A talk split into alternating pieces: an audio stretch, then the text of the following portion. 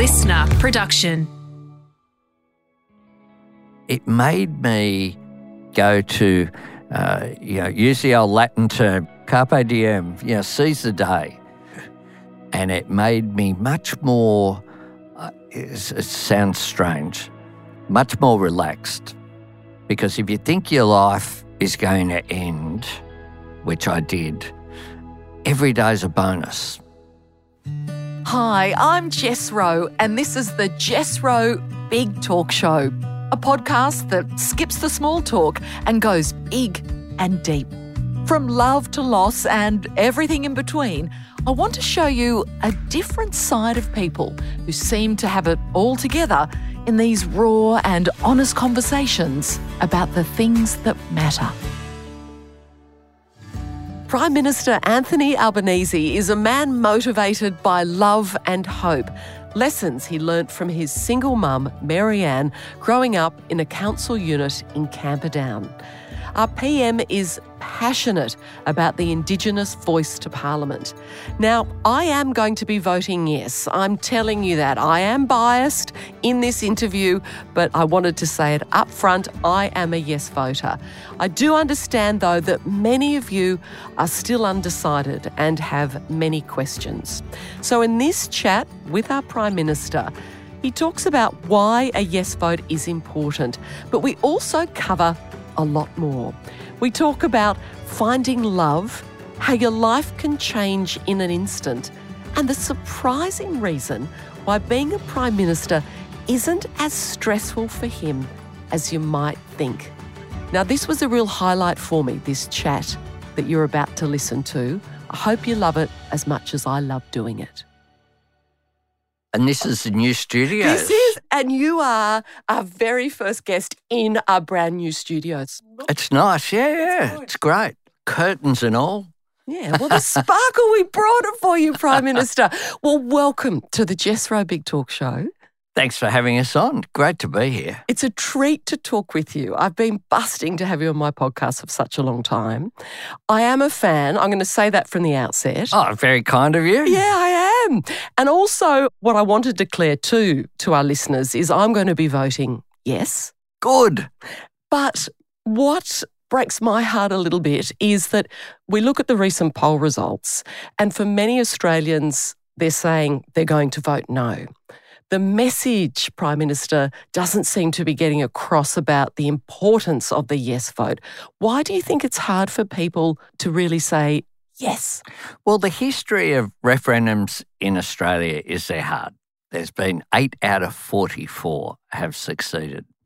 But the thing is about something new, and this is a really simple proposition. That's the first thing I want to say. All it does is recognise Indigenous people in our Constitution, recognise our history didn't begin in 1788, it goes back 65,000 years. And I think most people would recognise that that should be a source of pride and we should recognise it. So there's a tick for that. And Indigenous people themselves have said the way that we want to be recognised is with something that provides a bit of substance. We want to be listened to. And that's what a voice is just an advisory body. It won't change the way that government operates, it won't change the way that Parliament operates, but it will enable Indigenous people to be heard. And why is that important? Because when we listen to people who are directly affected by an issue, you get better outcomes.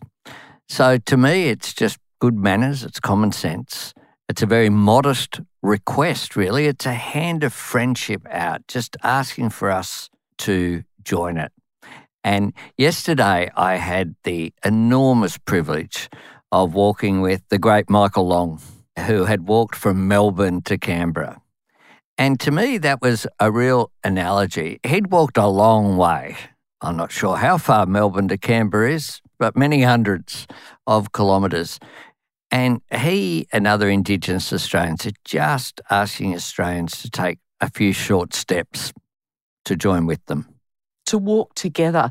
As you say, though, people are thinking, oh, it's going to mean extra power and all of these sorts of things because there's question marks, there's fear around Yeah. it. How can we get through that fear? Well, I think with hope and love, you know, anything new requires a step forward without certainty. When I walked in the studio, I didn't know what it was going to look like. You know, if I was scared of it, if I thought someone might be behind and jump out, or you'd never go anywhere. And that is why fear can be a powerful emotion, and particularly when it is combined with some of the misinformation out there. The truth is that this will not change the lives directly of non Indigenous Australians at all. It's just giving some small proportion, 3% of Australians who are Indigenous, the opportunity to be heard. And it's like any change, there's always been fear campaigns. There were fear campaigns about the apology. And guess what? The whole country was lifted up. Uh, didn't result in anyone's backyards being taken. No one had to pay any new taxes. There was no negative.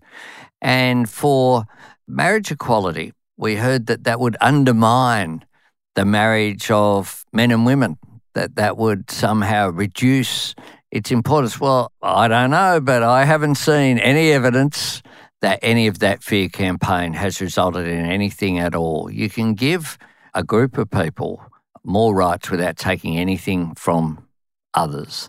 And that's what this does. This is all upside, no downside. And the words, this has come from Indigenous Australians themselves. That's the other really important thing to remember. This isn't something that's come from politicians. This is something that a process was set up by Tony Abbott, indeed, that went to Uluru in 2017, so six years ago. Indigenous Australians gathered 250 people from all parts of the southern sky, as the Uluru Statement says, for what is a really gracious request. And the Uluru Statement speaks about overcoming the torment of powerlessness. And it says in 1967, we were counted. In 2017, 50 years later, we seek to be heard and we ask all Australians to walk with us on this journey.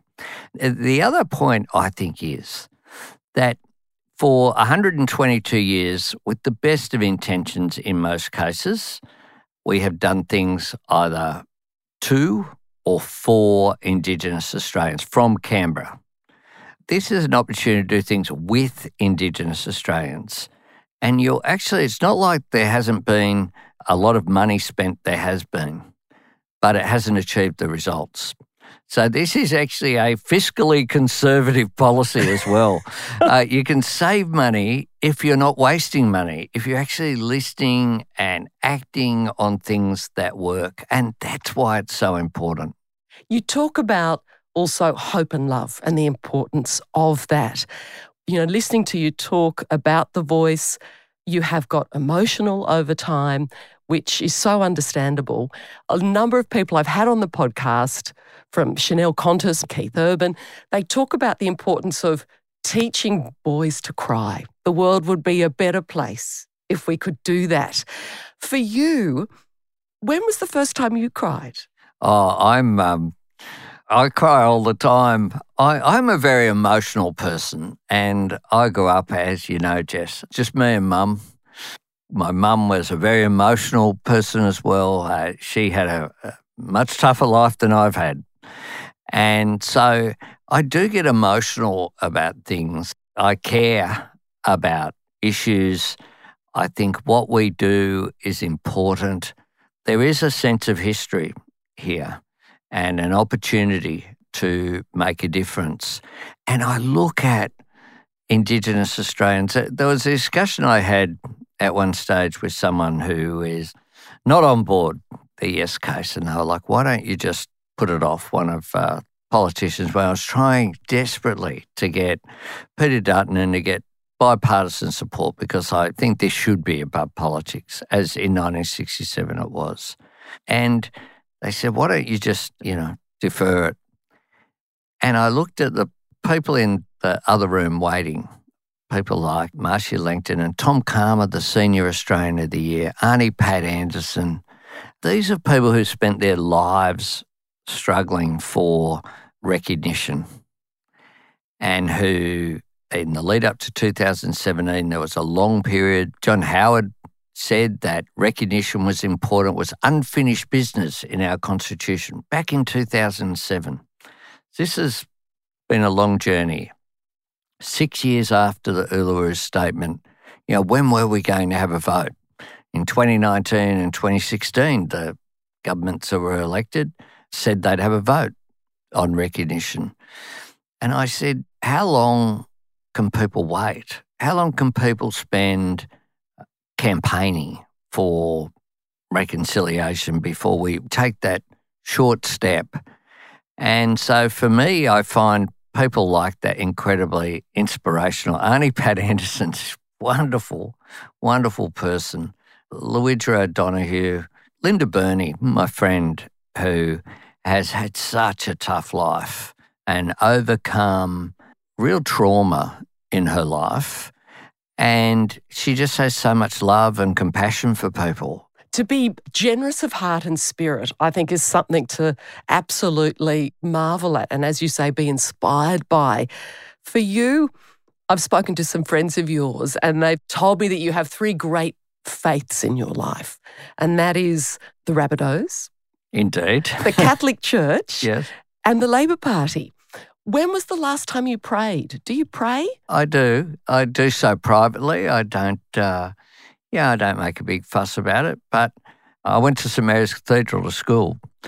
And so I have, in part, I think that Catholic social justice position is one of the things that is driving my support for constitutional recognition. It was something that uh, the way that I was raised and something that was a part of faith was caring for groups of people who were disadvantaged, whether it was internationally through Project Compassion and by giving things up for Lent, or whether it be Indigenous Australians as well. And of course, it being in the inner city of Sydney, what would happen as well? And I, I had Indigenous friends growing up, in part because of the South Sydney connection at Redfern Oval, but also a lot of the kids uh, would go to St Mary's. There was uh, a number of Indigenous students there, and it wasn't a big deal in those days. And we've come so far. There was no acknowledgement of country or welcome to country. There certainly weren't Indigenous All Stars games. There wasn't uh, the presence of the Aboriginal and Torres Strait Islander flags. We have come a long way.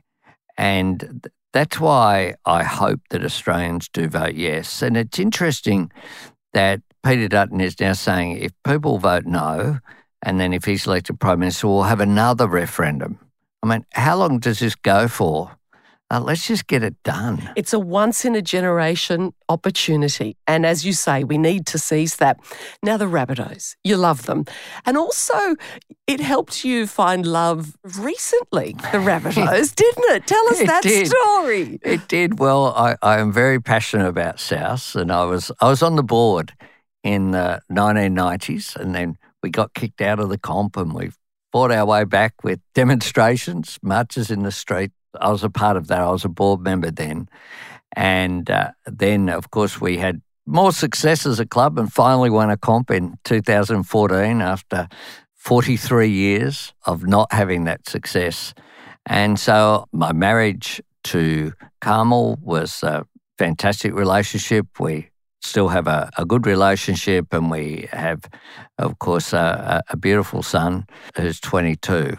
But that marriage ended on New Year's Day in 2019. Carmel made a decision that she wanted a different direction in her life, and I, I had to come to terms with that and, And how and did respect you, that. though? In the sense of you're a political fixer. You sort things out on the national stage. And then when something happens like that in your personal life, and for many people listening as well, they have these bolts from the blue in their lives and think, how do I get through this? Yeah, it was a shock. And for me, uh, because I didn't see it coming, there wasn't any other issues and a decision being made. Nathan had turned 18 in December, just a few weeks earlier. I went overseas in March for a couple of weeks by myself, went to London and to Lisbon. And that really helped just having me time. And I had to come to not try to understand it, but to accept it. And I just had to come to that position. And uh, once I, I did that, of course, I came back and I focused on the election campaign. I had to decide whether I'd run again and what direction I'd take in my life. And so I ran again in May, fully expecting that we would win that election. And of course, we didn't. And so I became Labor leader. Uh, that was uh, obviously a, a big focus, and that takes up a lot of time. And then at the end of 2019, I was at a function in Melbourne. And the person introducing me sledged me for being a South Sydney supporter, said he's a great guy, terrific, but he's just got this one failing. And there's this thing about random South guy where wherever you go, like if you watch a Wimbledon tennis final or you watch a baseball game in the US, somehow on TV, there's always someone in the background with a South Sydney jumper on. At the Matildas games, I saw South Sydney jumpers. It's a strange phenomenon. We're strange people, No, South Sydney you're people. passionate people. We are, we are, we are. We survive on, on. We don't have a leagues club. We just have merch that keeps us going. which travels the world. It does travel the world. And so I did a shout out. There's always a random South guy here in the room. And a woman shouted out at this event, um, yeah, up the rabbit Rabbitohs. And I went round the tables as you do at events. And uh, I met Jodie, who's now my partner. And I was uh, very lucky that we found each other. It turned out she actually lived in my electorate, not in uh, not in Melbourne. She was just there and didn't she slide work. into your DMs? Uh, she did send me a little little message, And I love my, that. My DMs. I love that she did that. Yeah, yeah, she did. Just saying, you know, hi, nice to meet you. And then I was at another event a couple of weeks later, and she was there again. Did she plan it? Well, she says no for her work. Uh, she worked for a superannuation fund at the time. And so she was there again. And then we caught up for a drink at Young Henry's in Newtown there on a Friday afternoon. And we just got on incredibly well. And now we're, we're together and I'm, I, I'm very happy.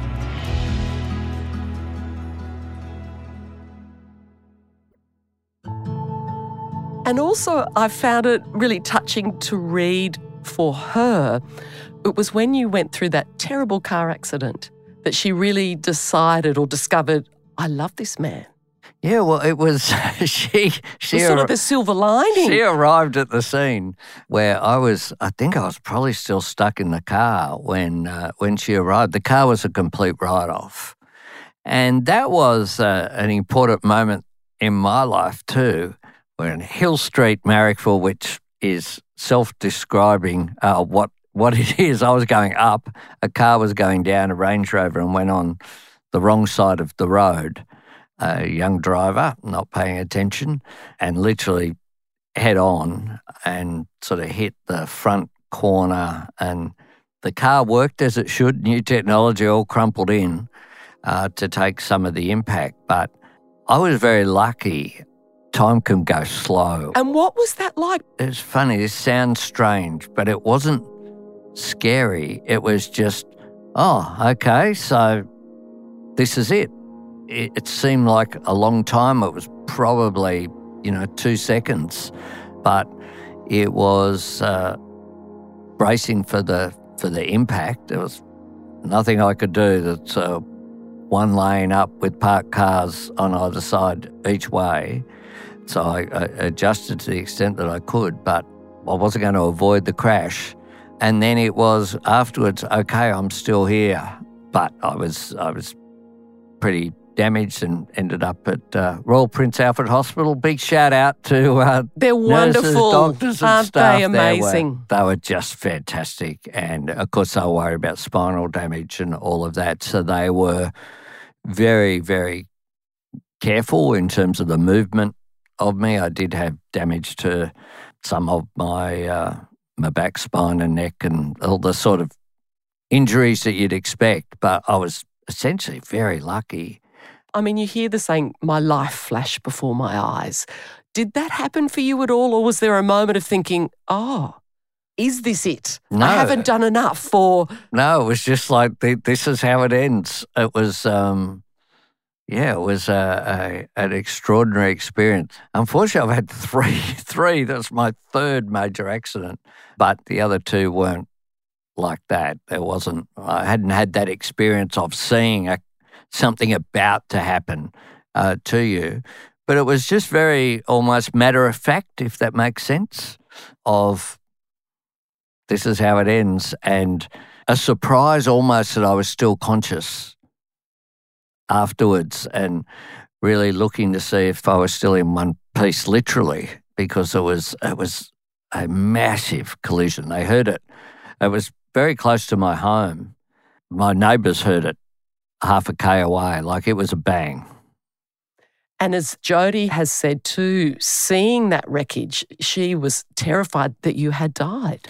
Yeah, well, people came. I was very lucky. There was a, a nurse off duty nurse who later on, unbelievably, I saw at RPA, who came across and made sure that, you know, no one tried to move me and, you know, the I told me to stay still until the paramedics came, etc., and uh, shooed people away. She was fantastic. So she was fearsome. She was great. She got a the largest bunch of flowers you've ever seen uh, some uh, weeks later when I tracked her down just to say thank you.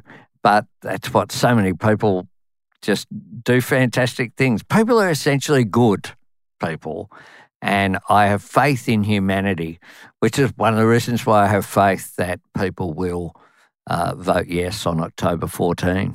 After going through that accident, what sort of changes did you make to your life? I made well, what it took me, it took me a, a while. And it, the truth is, I was more damaged than I was letting on. Politics is a really tough game, and people were looking for for signs of you know ongoing damage. Uh, so I remember there were, there was a press conference I did where I, first I did a press conference outside the hospital where it was completely a mad thing to do. And I, I went outside because the press were like, they were staking out the hospital 24 hours. So I was like, oh, you know, I'll go and do a proof of life video almost. So I went out and I began the press conference by saying, oh, look, I don't know how this is going to go because I'm on, serious painkillers here. And I, I watched it afterwards because I had you know, half an hour later, I couldn't have told you exactly the details of what I'd said.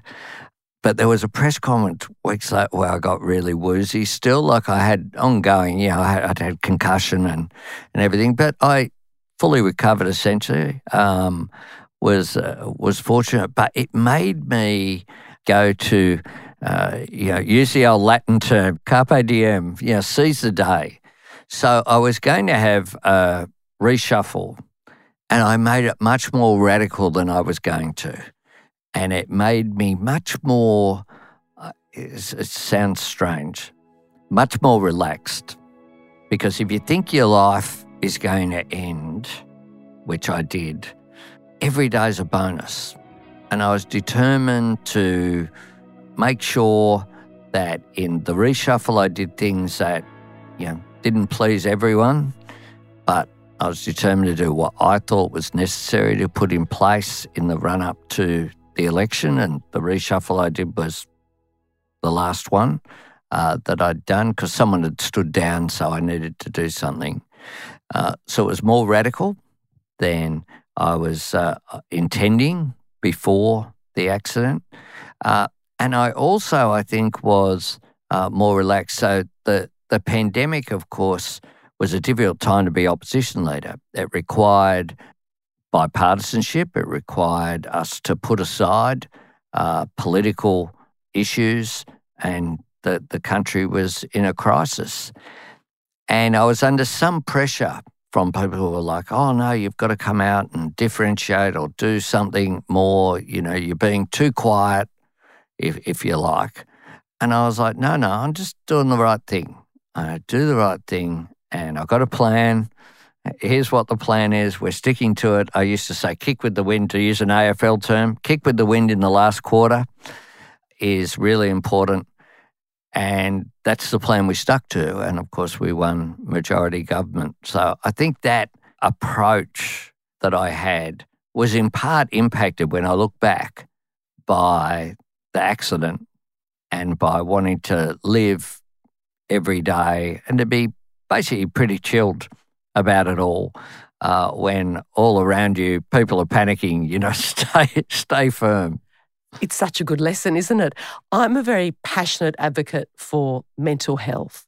And having gone through postnatal depression myself, and also different times of my life having down times, I wonder for you, have there been moments in your life? I mean, I'm sure there have been, given the statistics, we know how much mental illness impacts on people, where you've been depressed or anxious or down?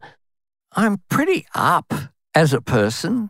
But even if you are up, I think, sure you, you can be down. Can. Of course, and there are times where things are difficult. I think in my job as well, when some of the personal attacks that come on, it's like, oh, really? You know, we're talking uh, as I entered the studio about my itinerary in the last week which has consisted of, you know, from Canberra to Jakarta to Manila to Delhi, back to Canberra to question time. And when you will then have people go, oh, you know, flying around the luxury. And it's like, oh, really? It's exhausting. Uh, it's completely exhausting. And takes a toll. But by and large, you know, that's just part of the deal. And I regard it as an incredible privilege having the high office that I do. It's not something I anticipated. In 2013, I ran for the leader of the Labor Party when, when we lost. I'd been Deputy Prime Minister, and it took me a couple of weeks to enter the field. I contested against uh, Bill Shorten. And in part, what was going on there was I wasn't sure that in order to be Prime Minister and in order to lead a major party, you didn't have that sense of destiny. Now, I wasn't someone who went into politics thinking I'm going to be the leader. I just didn't think that was on my agenda. I wanted to make a contribution. I wanted to be the environment minister. Uh, I quite liked doing the tactic stuff in the parliament, so I became leader of the House. I enjoyed being the infrastructure minister but I didn't have that sense of destiny that some people have, and that's fine. It's not a criticism. It's just I wasn't sure that you had to have it. But I think me not having it is a plus as well. It means I am less anxious. I'm less worried about some of the negatives that come with it. You know, you go up and you go down. Polls go up and down. You get criticism, you get praise. You just got to ride with it. I think not having that sense of destiny or, you know, I was born to be Prime Minister has really helped to just be. To do chilled, what you need to do. Do what I need to do without fear. Like there are some people who've said to me, um, gee, you know, it's a risk having a referendum, which it is. There hasn't been one this century. And I say, well, if not now, when? And if not me, who's going to do it?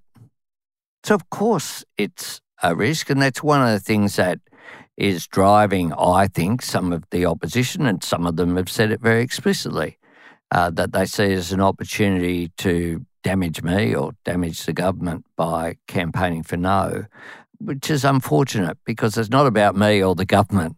It's actually about something far bigger. It's far bigger. It's about who we are as a country and whether we will wake up on October 15, as we did after the apology, and feel better about ourselves and feel a bigger country, an enlarged country, or whether we'll shrink in on ourselves and be frightened of making a change. We need to do better. Of course, we do. We need to do better always. And if you're not going forward, what are you you're doing? Going backwards.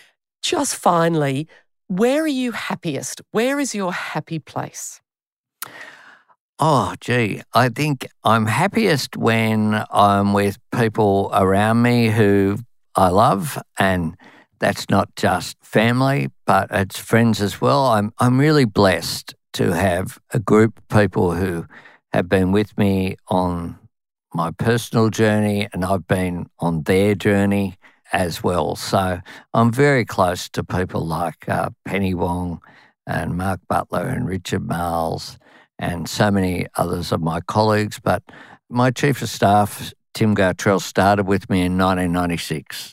Because I must Still say, there. your team, they're very laid back. So I think they It's obviously. a great team. Yes. It's I- not, I'm there's blessed. no angst. I'm blessed. It is such a good cabinet and it's working together with a sense of purpose. You know, whether it's uh, Berkey running the parliament, whether it be people with their portfolios. Katy Gallagher is just amazing. Uh, she runs the business in the Senate, but it's just a fantastic team. And there is a team approach, and there's that sense of purpose behind the government that's so important. And would Toto be there too? Oh, what about. Toto? Toto, Your Toto, dog. Toto gives me enormous pleasure because uh, it is fantastic when, after no matter how hard the day and no matter what happens, you get this unbelievably happy embrace of uh, of the pooch, and she's a very loving dog. And one of my favourite songs is by the Fauves, a Melbourne band called Dogs Are the Best People. And put one of the lines is about unconditional love. And that is what dogs give you. So I'm a big, big dogs fan. And a happy place is just taking Toto for a walk or just, you know, her having a run is just a great privilege. And I love sport. I am happy but sometimes depressed, it must be said. Where recently, the back half of the season for South. Uh, but There's always next year. indeed, but AFL, uh, tennis, I love all of that. I still play competition tennis in the Sydney Badge Comp for Marrickville. There are 14 rounds in the comp. I made four or five this year, and it's quite funny watching the reaction when sort of I rock up people don't quite expect. The last away game we had was at Killara, and they were very welcoming. They had a little ribbon. They'd uh, done some renovations on their clubhouse. They had a little ribbon for me to cut. Um, it's not Wimbledon. It's a bit of fun. But the great thing about it is, speaking about mental health, I find that one of the things that I've got to do for my mental health is to clock out because otherwise you're thinking about it all the time.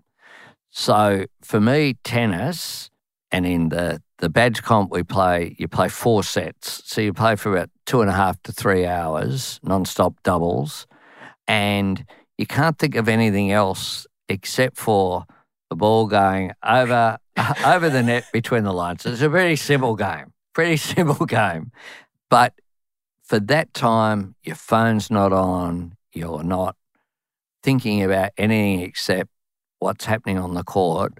And that for me is really important, my escape for my own uh, mental health. I do it. People have been surprised when, when I became uh, Prime Minister last year, was halfway through the comp, and they said, oh, well, that's it. You won't be able to continue. And I said, why not? And I'm so glad that I have. And that they're lovely. They accommodate me uh, when I can make it, which, as I said, I think was four out of 14 this year. You know, they'll make sure that I can play at my convenience, which is great. It's a great local little club owned by the council, which is terrific there. Prime Minister, thank you so much for your time. Thanks so much, Jess. Been great to have a chat. Oh, I love it. thank you. Thank you. Well, what a man. I mean, you know how I feel about him. You know that I'm voting yes. I've said that up front. But I thought there was some really fascinating insights that our Prime Minister shared with us about his life, how going through that car accident really changed the way he approached things, how much more relaxed he is about his fearlessness, and also the fact that he didn't have that sense of destiny that he was bound to be Prime Minister and how freeing that was. So, for me and for my producer Nick, this has been a real moment for us to be able to share this conversation with you. So, thank you for coming along with us in the ride and for sharing this real high point with us. Now, as you know, on October 14, it is referendum day. You are not going to be asked to vote for a political party or for a person. You're being asked to vote for an idea. To say yes to an invitation that comes directly from Aboriginal and Torres Strait Islander people themselves, not politicians. It has been decades in the making. If you still have questions and you're undecided, and I'm sure many of you still do, please head to our show notes where we have some links there that have plenty more information for you. Now, for more big conversations like this, subscribe and follow the Jess Rowe Big Talk Show podcast. It means you'll stay up to date with all of my special guests. And if there's someone you know who you think would enjoy this conversation, it is really easy to share with them. Just tap the three dots on the top right hand side of your phone screen and then you pass it along. How easy is that? Share the love, share the conversations. Knowledge is power. And remember, in the meantime, have a great day. The Jess Rowe Big Talk Show is hosted by me, Jess Rowe, executive producer Nick McClure. She's a wonderful leopard lady. Audio imager Nat Marshall. Supervising producer Sam Kavanagh. Until next time, remember to live big. Life is just too crazy and glorious to waste time on the stuff that doesn't matter.